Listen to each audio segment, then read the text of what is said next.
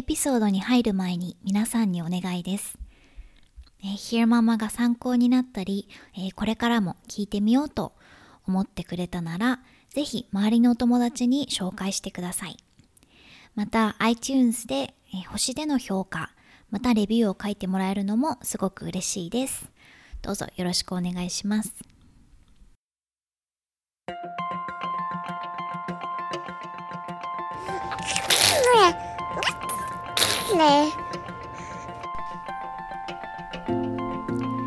育児・子育てポッドキャスト Hear Mama、Hear Mama へようこそ。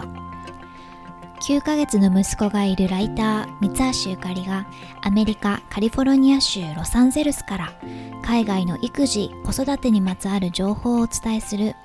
本音を大事にしたポッドキャストです。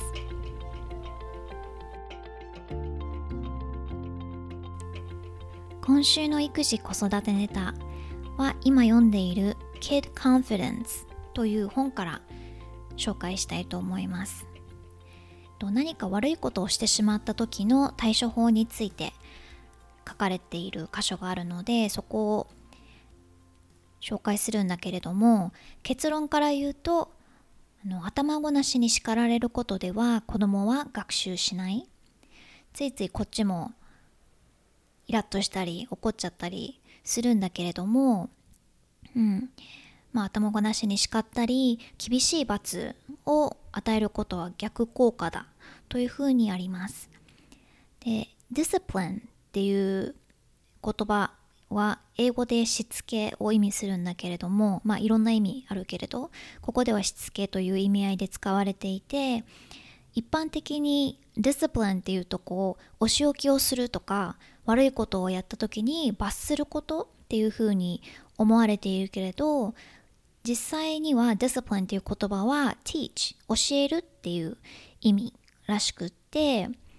その姿勢を教えてくれる内容でした。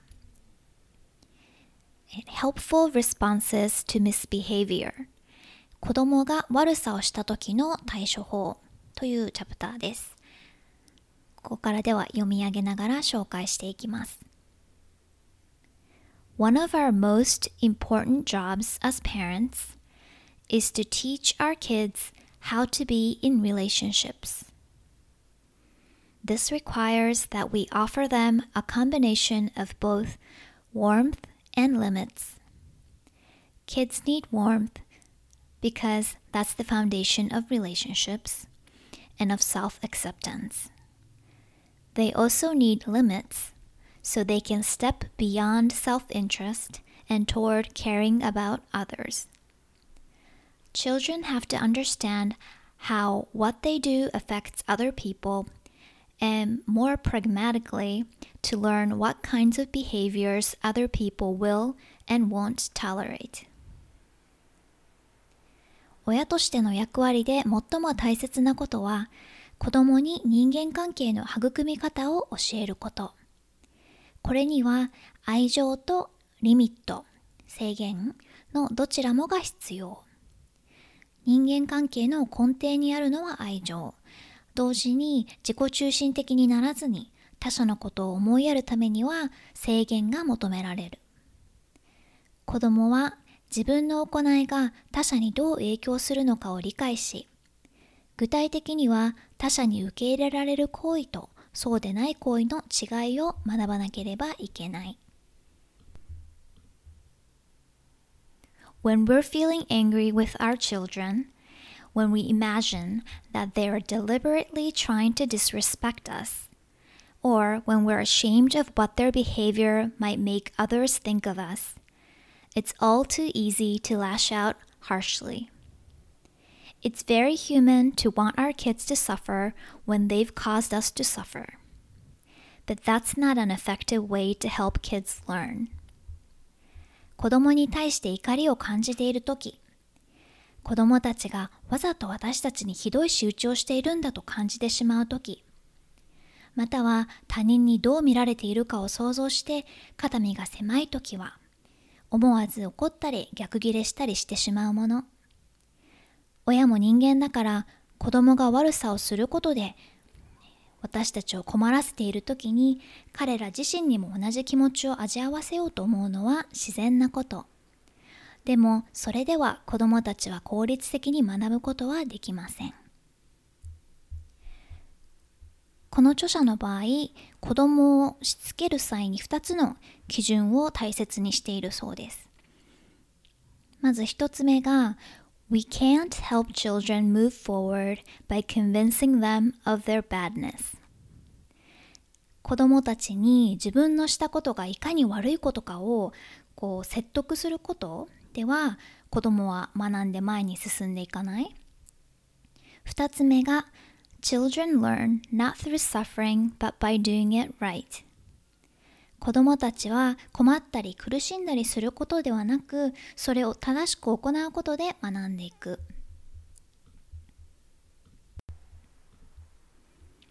じゃあ具体的にどういうふうに向き合えばいいのかは2ステップで紹介されていて、まず cool down, then connect。冷静になってつながる。それから offer soft criticism、 ソフトに批判する。ではまず一つ目から。 You don't have to respond in the heat of the moment. In fact, it's almost always best if you don't. If tempers are running high, give yourself and your child time and space to cool off. How do you know when you've cooled down enough?It's when you're able to imagine the situation from your child's perspective. 感情が高まってヒートアップしている最中に無理に反応する必要はない。むしろそれは避けるべき。怒りが収まらないなら自分、そして子供の気持ちが落ち着いて冷静になるまで少し時間を置くこと。十分に気持ちが落ち着けばその状況を子供の視点から見られるようになるはず。子どもの立場になって状況を見てあげられることで、その子がその経験から学ぶ後押しができる。 By reaching out to our kids with kindness after they've messed up, we can ease their shame. A gentle and compassionate response from us doesn't mean we approve of what they did, but it opens the way for them to make better choice and to feel appropriate guilt.rather than shame for their actions. 子供が何かをしでかしてしまった後にこちらから歩み寄ってあげることで、彼らの恥ずかしいとかやっちゃったっていう気持ちを和らげてあげられる。優しく歩み寄るからといって彼らがしたことを許すっていうことにはならない。でもそうしてあげることで子どもが今後より良い判断をし、反省する気持ちを持つことができるとあります。で、2つ目のソフトに批判する。これはかいつまんで要約して紹介しようと思うんだけれども、 Criticism is hard to take. It's hard for us adults, and it's even harder for kids. The instinctive response to criticism is to defend or deflect by blaming others.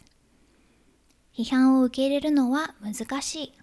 大人にだって難しいんだから、子供にとってはさらに難しいこと。批判された時のとっさの反応は、守りに入るか、他の人のせいにすること。で、よく批判することに関して、2つ耳にするアドバイスが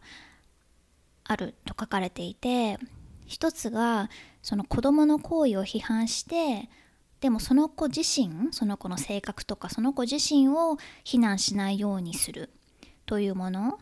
で、悪いことをしたわねっていう方が、あなたなんて悪い子なのっていうよりはいいからっていうことなんだけれど、白黒で考えるのが子どもなので、大半の子どもはこの2つの違いを汲み取れないからあまりおすすめできないとあります。もう一つよく耳にするけれど、著者が賛同しないっていうアドバイスは、2つのポジティブな感想の間に批判を混ぜること、例えば上司にパフォーマンスを評価されたとして、12ものいい点を挙げられたとしても、その中にたった一つマイナスな指摘が混ざってるとそこだけがこう残って印象的でぐさっとくる。なので、子供もそれは同じで、いくらポジティブな情報を混ぜたとしてもネガティブな情報がそれを上回って後を引くよというふうに言ってます。じゃあどうするべきなのか。 Give an excuse 言い訳を先に与える。 Describe the problem 問題を説明する。 Move forward 前に進むの流れが良いそうです。親がまず言い訳から話し始めることで子ども自身が守りに入らなくてもよくなる。この時はその子どもの立場になって考えてあげること、例えば、いい子なの分かってるよって、きっと悪気があったわけじゃないんだよねとか、きっと気づかなかったんだよねとかって親がまず言ってあげることで子ども自身が言い訳をする必要がなくなるので、その後の会話もスムーズになる。次に Describe the problem 問題を説明する。 For the bad outcome part, describe how your child's behavior affected someone else or brought about some problem. Paint a vivid picture here so your child can imagine someone else's feelings. The bad outcome could be something along the lines of He felt very hurt because or I felt frustrated because. 例えば弟を叩いたりとか、借りてもいいかを聞かずに勝手に洋服を借りたとか、なんであれ、批判をその子どもの性格ではなくて具体的なアクションに集中させる。自分がやった行為によって他の誰かが嫌な思いをしたとか大変だったことを言葉にして説明してあげる。でこの時他の人の気持ちを子どもが理解しやすいように、なるべく表現豊かに相手の気持ちを描写してあげることが大切だそうです。最後に Move forward Helping kids find a path forward after they've done something wrong is crucial. Kids can't undo what they've already done, but we don't want to leave them stuck feeling bad about themselves.Moving forward can involve apologizing, making amends, or making positive plans. 子どもが何か悪いことをしてしまった後に、そこから前に進む手助けをしてあげましょう。確かに悪いことをしてしまったけれど、やってしまったことを取り返すことはできないし、いつまでも嫌な気持ちのままでいさせるのは良くない。前に進むっていうことは、素直に謝ることかもしれないし、何らかやってしまったことへの埋め合わせをすることかもしれないし、今後に向けてポジティブなプランを立てることかもしれない。でこっからその冒頭でちょっと言った、罰の話、厳しい罰は効果的じゃないよとかっていう話なんだけれども、その一つお説教も効果がないとあって、なぜならその、お説教が始まった途端に子どもたちはこうもうパタって耳を塞ぐようにできていると。でもたった一つでも子どもに対する思いやりのある問いかけをしてあげることで子どもが前に進めるかもしれない。例えば悪いことをしてしまった彼に何をしてあげればまた元気になってくれるかなとか、もし今回と同じような状況に遭遇したら今度はどんな風にするとかで、子ども自身が答えを見つけられないならいくつかオプションを提示してあげてもいいと。で時には直接的にもうこれからはお願いだからこれこれをしないでねとかって言い切る必要があるかもしれないけれど、大人に言われるんではなくて子ども自身が自らソリューションを考え出した方がそれをそのまま行動に移せることが多いとあります、でその子どもが悪さをした時の対処法として、一番やらない方がいいのは厳しい罰は避ける。例えば映画なんか見てるとよく You're grounded とかって親が子供に言うシーンが登場したりすると思うんだけれど、 grounded っていうのはお仕置きを受けることで例えばそのスマホを1週間使っちゃダメとか没収とか、学校から帰ってきたらお友達の家に行ったりせずにまっすぐ家に帰ってきて自分の部屋にいなきゃいけないとかで、この点に関してはこうあります。 Negative consequences don't help children learn the right way to behave. The learning starts when we tell our kids, okay, let's try again. 子供は罰せられることでは正しい振る舞い方を身につけることはできない。それが可能な唯一な方法は、もう一度やってみよう。もう一度やってみること。それからそういう姿勢、やってみようねっていうこうポジティブな姿勢を親が持ってあげることだそうです。で、厳しい罰を与えるよりも子供に自分の行いに伴う結果を体験させることの方が効果的だと。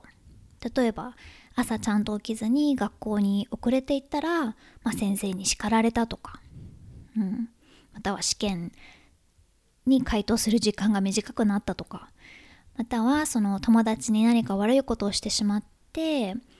その結果としてそのお友達にしばらく相手をされなくなるとか、